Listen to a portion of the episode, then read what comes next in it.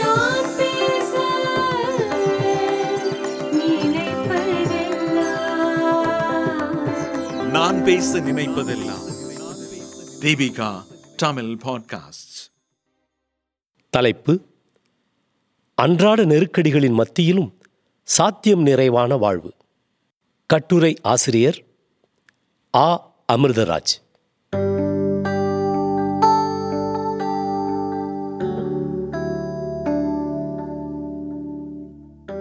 உங்களுக்கு சொல்ல ஒரு சுவாரஸ்யமான கதையும் செய்தியும் இருக்கிறது. ரபிபுனாம் என்றொரு ஞானி இருந்தார். அவர் தன்னிடம் முதல் முறையாக வருகிற மாணவர்களுக்கெல்லாம் இந்த கதையை சொல்லிவிடுவார். ராபி எக்கெல்லும் அவருடைய மகன் ராபி ஐசுக்கும் போலந்தில் வாழ்ந்து வந்தார்கள். வறுமை சொல்ல முடியாத வறுமை. ஆனால் கடவுளிடத்தில் நம்பிக்கை கடவுள் ஒரு நல்ல வழி காட்டுவார் என அசைக்க முடியாத நம்பிக்கை. இந்நிலையில் ராபி ஐசிக்கு ஒரு கனவு.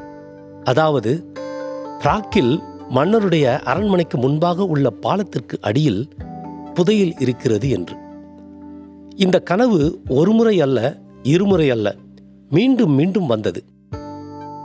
ராபி ஐசக்குக்கு இப்படி அதே கனவு வந்தபடி இருந்தமையால் வீட்டில் உட்கார்ந்து கொண்டிருக்க முடியவில்லை. தோண்டுவதற்குரிய கருவிகளை ஒரு பையில் போட்டு பையை தோளில் போட்டுக்கொண்டு அண்டை நாடான செக் குடியரசுக்கு பயணம் புறப்பட்டு விட்டான். அரண்மனைக்கு முன்பு உள்ள பாலத்துக்கு அருகே வந்து நின்றான். ஆனால் தோண்டுவது அவ்வளவு சுலபமாக இருக்கும் என்று தோன்றவில்லை. இருபத்தி நாலு மணி நேரமும் இராணுவ காவல். இருக்காதா பின்ன? அரசர் வாழும் பகுதியாயிற்றே. ராபி ஐசிக் விடுவதாக இல்லை. காலையில் அங்கு வருவான் மாலை வரையில் அங்கே சுற்றி கொண்டிருப்பான். தோண்டுவதற்கு ஒரு சின்ன சந்தர்ப்பம் கூட கிடைக்காமல் தங்கியிருந்த இடத்திற்கு திரும்புவான். இவன் வருவதையும் போவதையும் பார்த்து கொண்டிருந்த இராணுவ அதிகாரி ஒரு நாள் நீ எதையாவது தொலைத்து விட்டு தேடுகிறாயா? அல்லது யாருக்காவது காத்திருக்கிறாயா? என்று கேட்டார். ராபி ஐசிக் நேரடியாக விஷயத்தை கூறிவிடலாம் என தான் கண்ட கனவை சொன்னான். கனவை கேட்டுவிட்டு இராணுவ அதிகாரி வாய்விட்டு சிரித்தார். கனவை நம்பி நாடு விட்டு நாடு வந்தாயா? என்று கூறி மீண்டும் சிரித்தார். உன்னைப் போல நானும் என் கனவுப்படி நடந்து கொள்ள வேண்டுமென்றால் போலந்து கிராக்கோவுக்கு போக வேண்டும்.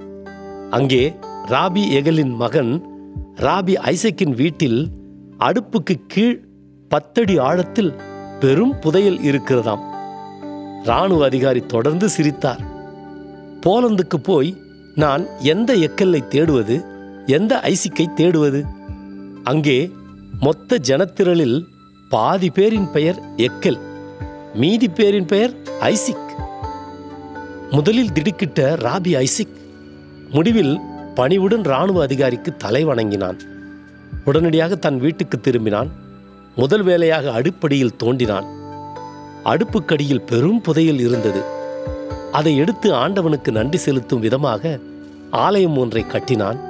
இன்றளவும் அங்கே ராபி ஐசிக் நிலையம் என்று கிராக்கோவில் அது இருக்கிறது. ராபி புனாம் இந்த கதையை சொல்லிவிட்டு சொல்வார் இந்த கதையை உள்வாங்கிக் கொள்ளுங்கள். இது கூறும் செய்தி என்னவென்று புரிந்து கொண்டு அதை உங்களுடையதாக்கிக் கொள்ளுங்கள். உங்கள் செல்வம் உலகின் வேறு எந்த பகுதியிலும் இல்லை. அது வெகு அருகில் உள்ளது. உங்களது குடும்பச் சூழலிலும் உங்கள் அன்றாட வாழ்வின் செயல்பாடுகளின் அடியிலும் தான் பத்திரமாக அது புதையுண்டுள்ளது. எவ்வளவு நல்ல கதை எவ்வளவு நல்ல செய்தி. மாணவச் செல்வங்களே நீங்கள் எதிலெல்லாம் வெற்றி பெற்று உயர்வடைய விரும்புகிறீர்கள்? படிப்பிலா விளையாட்டிலா நட்பிலா? இவை அனைத்திலுமே மேலும் பல படி முன்னேற்றமா?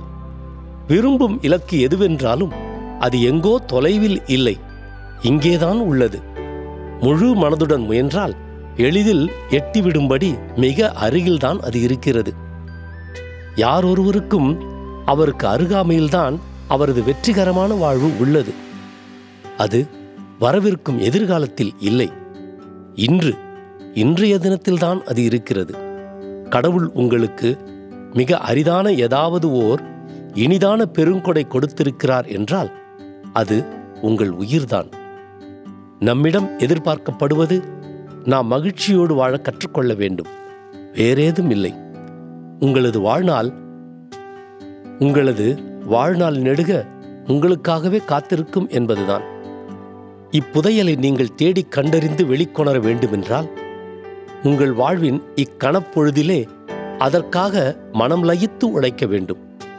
வேறெங்கோ அலைப்பாய்ந்த வாருள்ள மனதின் பிடியிலிருந்து விலகி நிற்க கற்றுக்கொள்ள வேண்டும். மனம் விரும்பி இக்கணத்தில் வாழுங்கள் இப்பொழுதில் வாழுங்கள். அன்றாட கடமைகளை இனிதே நிறைவேற்றுங்கள். உங்களது வெற்றி நிச்சயம் என உறுதியாக இருங்கள். கடவுளுக்கு நன்றி கூறுபவர்களாகவும் இருங்கள். நிறைவான வாழ்வு உங்கள் வசப்படும். நன்றி.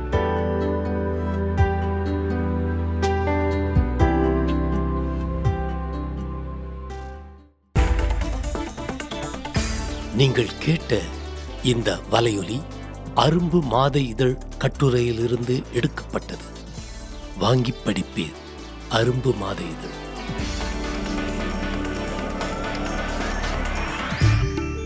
இந்த வலையொலியை தயாரித்து வழங்குவது தீபிகா ஊடக மையம்.